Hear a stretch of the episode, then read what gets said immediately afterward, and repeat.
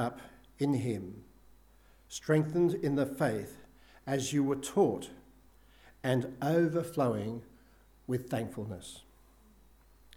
See to it that no one takes you captive through hollow and deceitful philosophy, which depends on human tradition and the basic principles of this world rather than on Christ.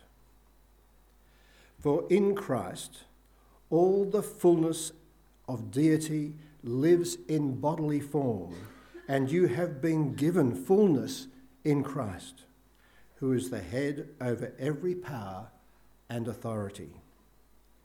In him you were circumcised, in putting off the sinful nature, not with a circumcision done by the hands of men, but with the circumcision done by Christ having been buried with him in baptism and raised with him through your faith in the power of God, who raised him from the dead. When you were dead in your sins and in, your, in the uncircumcision of your sinful nature, God made you alive in Christ. He forgave us all our sins, having cancelled the written code with its regulations that was against us and that stood opposed to us. He took it away, nailing it to the cross. And having disarmed the powers and authorities, he made a public spectacle of them, triumphing over them by the cross. Therefore, do not let anyone judge you by what you eat or drink, or with regard to a religious festival, a new moon celebration, or a Sabbath day these are a shadow of the things that were to come. The reality, however, is found in Christ. Do not let anyone who delights in false humility and the worship of angels disqualify you for the prize. Such a person goes to great detail about what he has seen, and his unspiritual mind puffs him up with, an, with idle notions. He has lost connection with the head from whom the whole body, supported and held together by its ligaments and sinews, grows as God causes it to grow. Since you died with Christ to the basic principles of this world, why, as though you still belong to it, do you submit to its rules? Do not handle, do not taste, do not touch. These are all destined to perish with use because they are based on human commands and teachings. Such regulations indeed have the appearance of wisdom, but their self imposed worship, their false humility, and their harsh treatment of the body, but they lack any value in restraining sensual indulgence. Amen.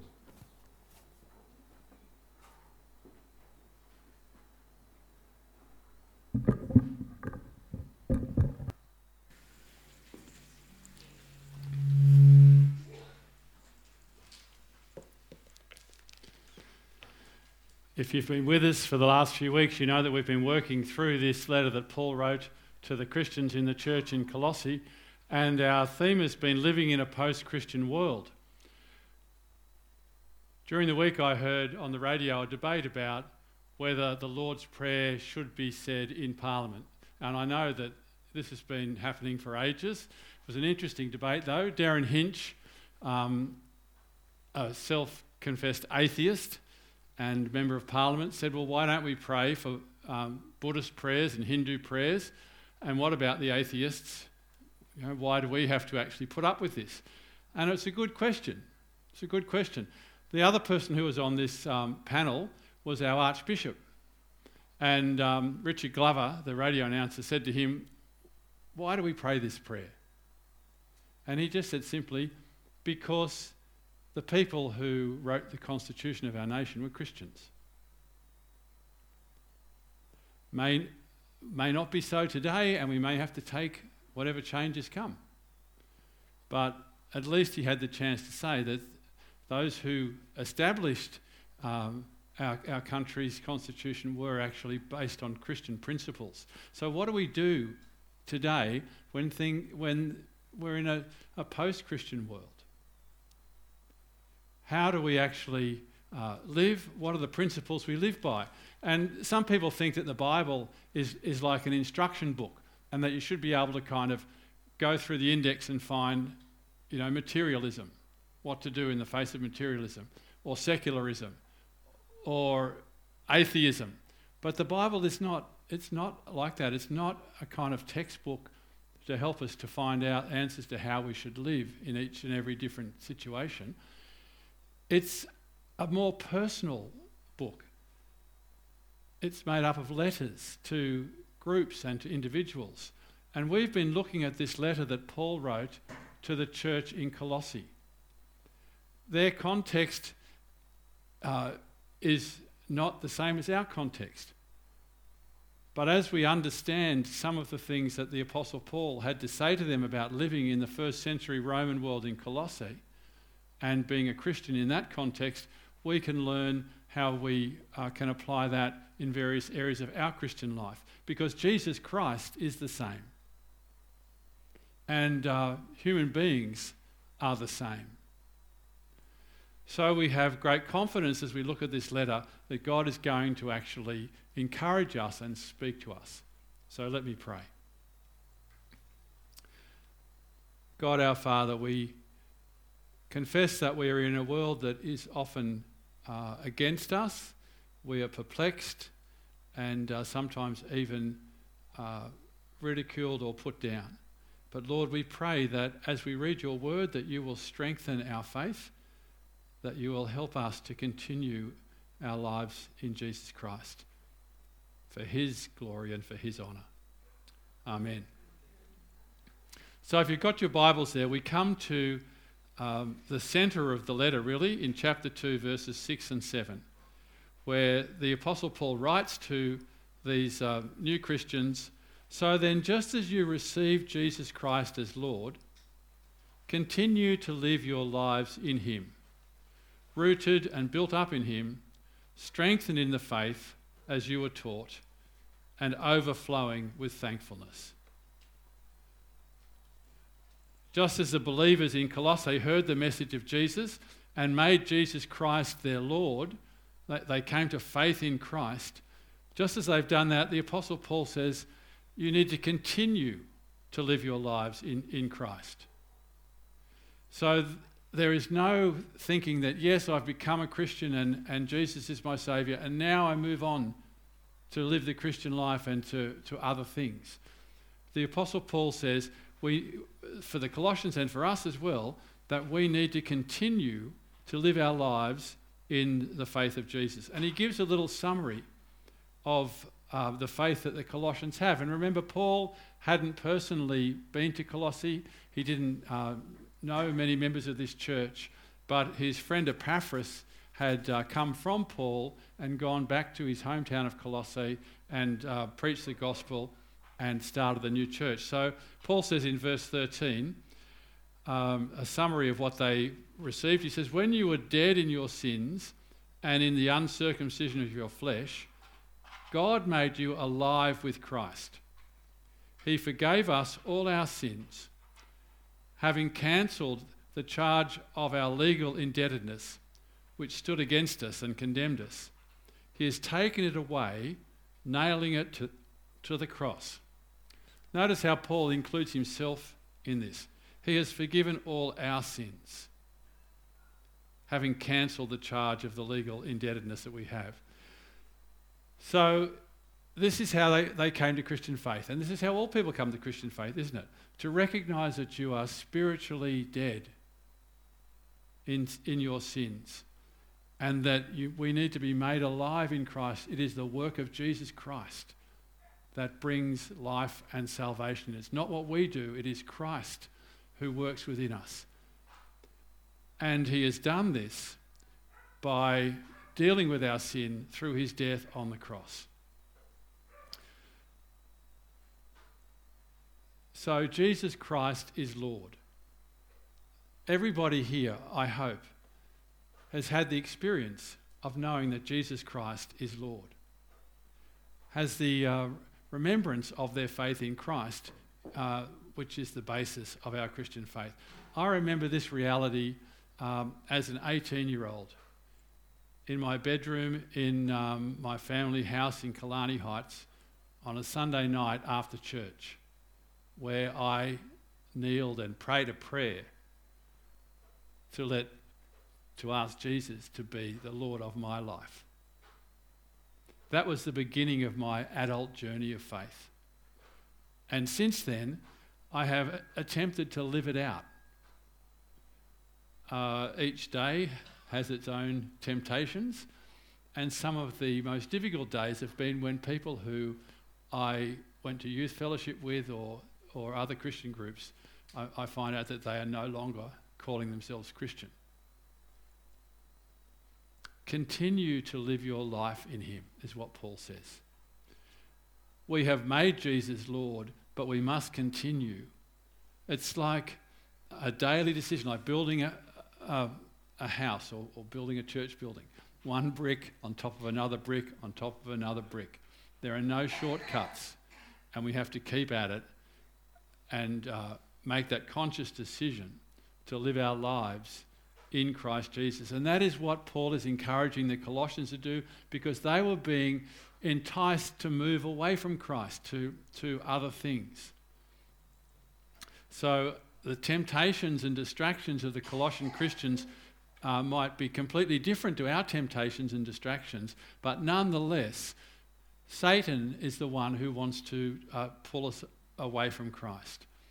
So after Paul says, um, keep Jesus Christ as Lord, he says in verse 8, see to it that no one takes you captive through hollow and deceptive theo- uh, philosophy, which depends on human tradition and the element, elemental spiritual forces of, of this world, rather than Christ. See, there is a threat to Christian faith in every age, in every context. It's a serious threat. Someone is trying to capture our allegiance from Christ and turn that to something else. That is Satan's ploy in any culture, in any time, to take those who have allegiance to Christ and to strip that allegiance and replace it with something else that sounds better, that sounds powerful. Um, the Apostle Paul says it's the ele- elementary forces of this world, it's, it, it is spiritual forces. And um, people saying you need to have this experience or that experience. You need to go further. It's great that you're a follower of Jesus, but you need to go further. And we all are susceptible, aren't we, to human tradition and man made rules. In Colossae, these rules and traditions involved legalistic observance of special um, spiritual days, holy days, and rituals what they eat or drink. Uh, Paul says, Let no one judge you according to these things, according to what you eat or drink, or according to religious festivals, new moon celebrations, or a Sabbath. People who say, Don't touch that, don't drink that, don't eat that. Paul says, Don't be uh, taken in by this. It is Satan who is behind all of this. All of these um, principles or or uh, spiritual forces, that Satan is behind all of this. And he wants us to think that we need to move on to the next thing to add to, to our faith in Christ.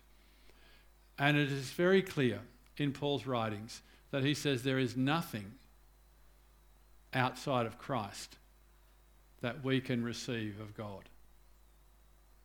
He says in verse 9 and 10 For in Christ all the fullness of the deity lives in bodily form. And in Christ, you have been brought to fullness. He is the head over every power and authority. You see that? This idea of fullness is um, a word that the Colossians were being tempted with. You, you might have accepted Jesus Christ, but do you have the fullness of your salvation? Have you missed out? Do you worship angels? Have you had great visions of angels? Well, if you haven't, you haven't reached the fullness of Christ. Are you obeying these certain laws and rules? Are you keeping, uh, a, a, lot of this has got to do with, the, with, with Old Testament uh, food and, and um, special days and that kind of stuff, are you, are you keeping those things? Because, yes, Jesus is good, but you must actually observe these things as well in order to know the fullness of God. And with all that going on, Paul says that Jesus is fully God. There is nothing that you can receive of God outside of Jesus. It's such a simple statement, isn't it? But what, how profound is that? There is nothing that you can receive of God outside of Jesus Christ. Jesus is Lord, and in Him is all the fullness. You don't get extra bits from outside. In Jesus is the whole fullness of God. And because we live in Him, as we uh, heard from Jimmy last week, because we are in Christ, we also have this fullness. We don't need extra uh, trimmings and trappings. We don't need to, to have this legalistic approach because Jesus is greater in power and authority than all of these religious um, activities, all these spiritual powers, all these special traditions, all these superstitions. You see, that was the, the, the world that the Colossians lived in. Everything, everything in their daily life had some kind of connection with these elemental, elementary powers and spirits, they're called. What does that mean? Well, it just means kind of whatever is in, uh, in charge or, or whatever powers and authorities are in place, spiritual and human the Colossians are turning to other sources to gain their authority, but Jesus is the one who has power and authority. And he has exercised this through his death on the cross. Now, Paul gives us a picture here. He says that, that Jesus hasn't just um, defeated these powers and principalities, he has actually uh, made, he has triumphed over them and made a spectacle of them in a, a, a picture that um, the Roman world knew very well. He has led them in a triumphal procession. So, in, in Roman history or Roman culture, a conquering general would march back to Rome through the cities on the way. And as he came to the city, it was like a ticker tape parade. And the general would go forward with, uh, you know, mounted on his horse or chariot or whatever, and then, then the, the uh, army, the military who were on horseback, and then after them the foot soldiers, and then after them came the spoils of war. It might be, you know, uh, collections of, of precious metals and all sorts of things. It was certainly also people who were captured as slaves, and any of the kings who were conquered were usually right at the end. And this was a humiliation for all of those who were conquered. But it was a great sign of, of the power of Rome and the honour of the Roman uh, general. Paul says Jesus has led this kind of triumphal procession. Not that he's marched around Asia Minor, but that in the spiritual realms, Jesus has not just conquered these powers, everyone can see Jesus has humiliated and defeated all of these spiritual powers. So, why on earth would you turn back to follow their ways and to want to be under their authority? Now, we say that, and that sounds pretty, you know, why would you want to do that? But human nature as it is, we're always tempted, aren't we, to look for something else you really need to give up that sad little Anglican church, the traditions of, of past generations, of praying prayers and things like that. You need, if you want to be a f- really a fully spiritual and fully alive, then you need to come to our church because it has great things that are, that are attracting people of our generation. It has uh, people speaking in tongues or miracles or, you know, other, other wonders and things. There is nothing wrong with that. What is wrong with it is when someone says, unless you do, unless you come to this church, you're not a real Christian. God will do what God will do in miracles and wonders and spiritual gifts and whatever.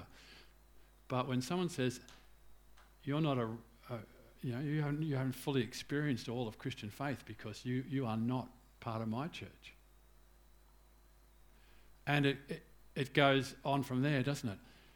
You're not a real Christian un, unless you have had some experience of, of um, spiritual things like worshipping angels, as, as Paul mentioned in, in um, Colossae, of great visions. Again, not saying that God doesn't give great visions, but when you say you have to have these to actually be a Christian, to be the fullness in Christ, you call yourself a Christian and you, you read that book, or you eat that food, or you don't tell me you drink alcohol and you dance. You know, you can't do that and be a Christian. You need to give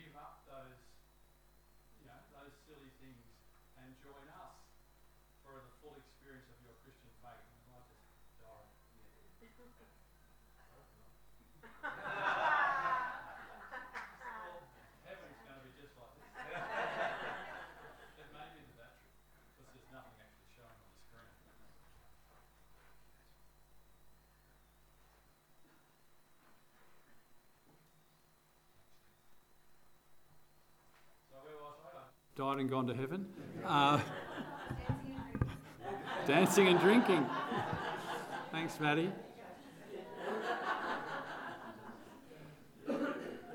And, and some of the other arguments that we hear. You're a Christian and you don't call God by his proper name? How can you be a Christian if you don't call God Jehovah? You need to leave that church and experience the fullness of God as Jehovah in our church. Or you don't actually fast and pray? How can you say that you have a deep relationship with God if you don't fast and pray? You need to, you know, move on to this or you'll, or you'll miss out on the fullness of, of what there is to offer in Christ.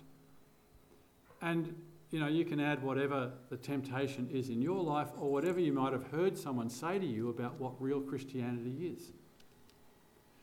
But the truth is, if you try and add something to Christ to receive this fullness, you end up subtracting from Christ because you end up with less, not more. All that we have from God, we receive through Jesus Christ. And if we try and add anything to that, it actually moves us further away from, from the grace of Jesus and the lordship of Jesus.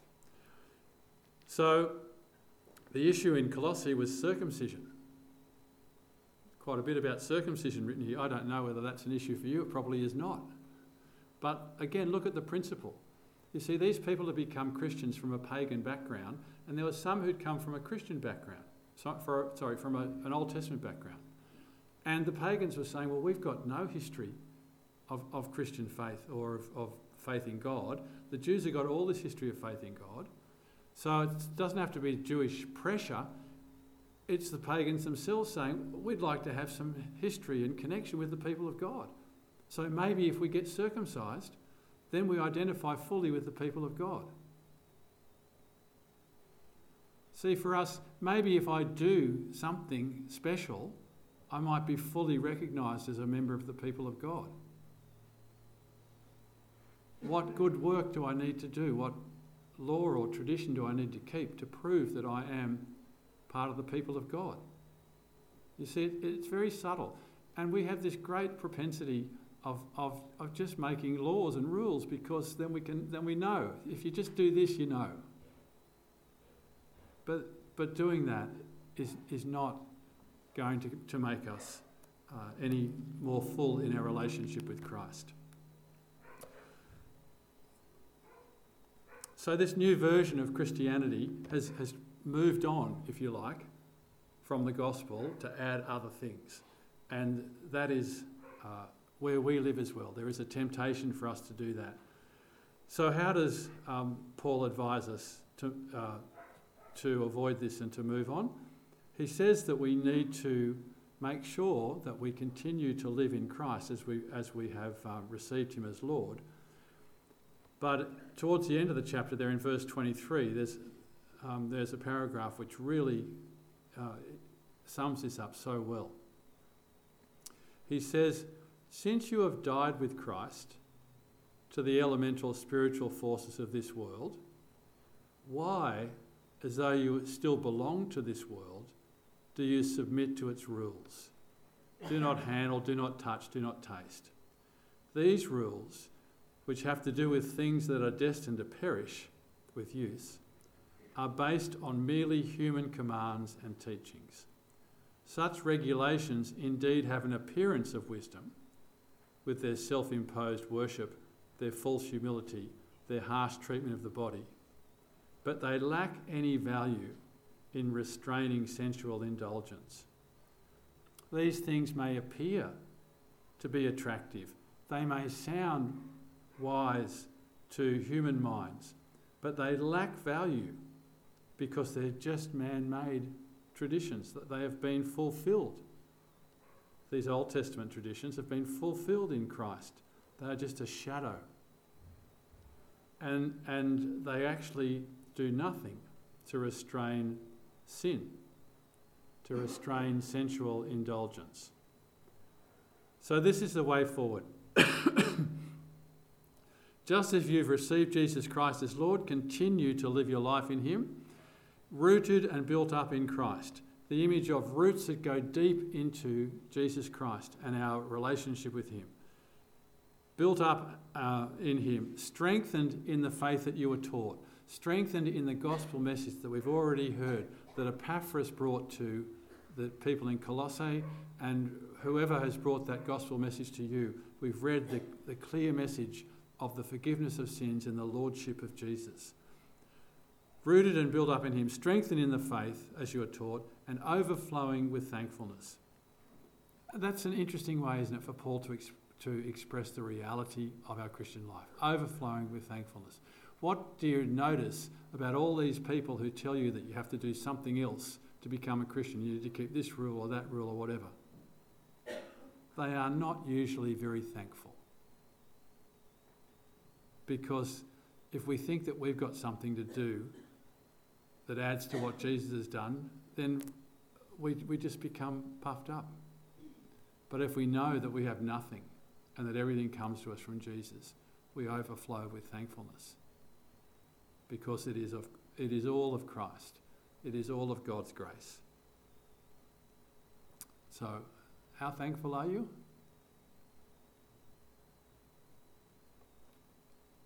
Are we determined to keep Jesus Christ as Lord, to continue to live our lives in Him? Let me pray.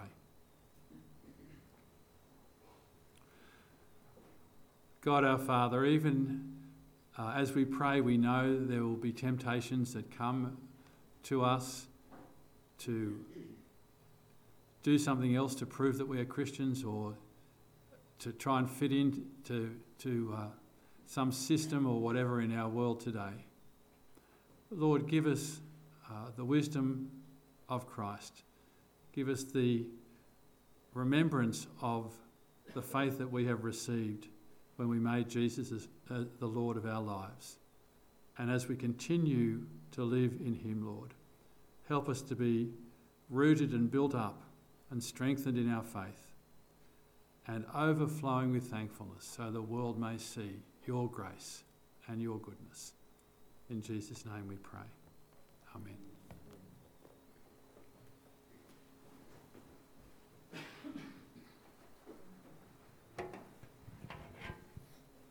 We're just going to respond to that word with a song. So, would you like to stand?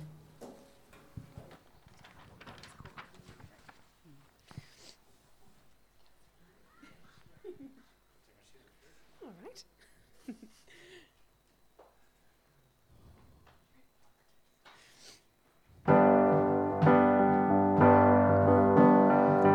Who am I that the highest King would welcome was lost, but he brought me in. Oh, his love for me. Oh, his love for me. Who the sun sets free. Oh, is free indeed. I'm a child of God. Yes, I am. Free at last, he has ransomed me. His grace runs deep. While I was a slave to sin, Jesus died for me. Yes, he died for me. Who the Son sets free, oh, free indeed. I'm a child of God. Yes, I am. My Father's house, there's a place for me. I'm a child of God. Yes, I am. I am chosen, not forsaken. I am who you say I am. You are for me, not against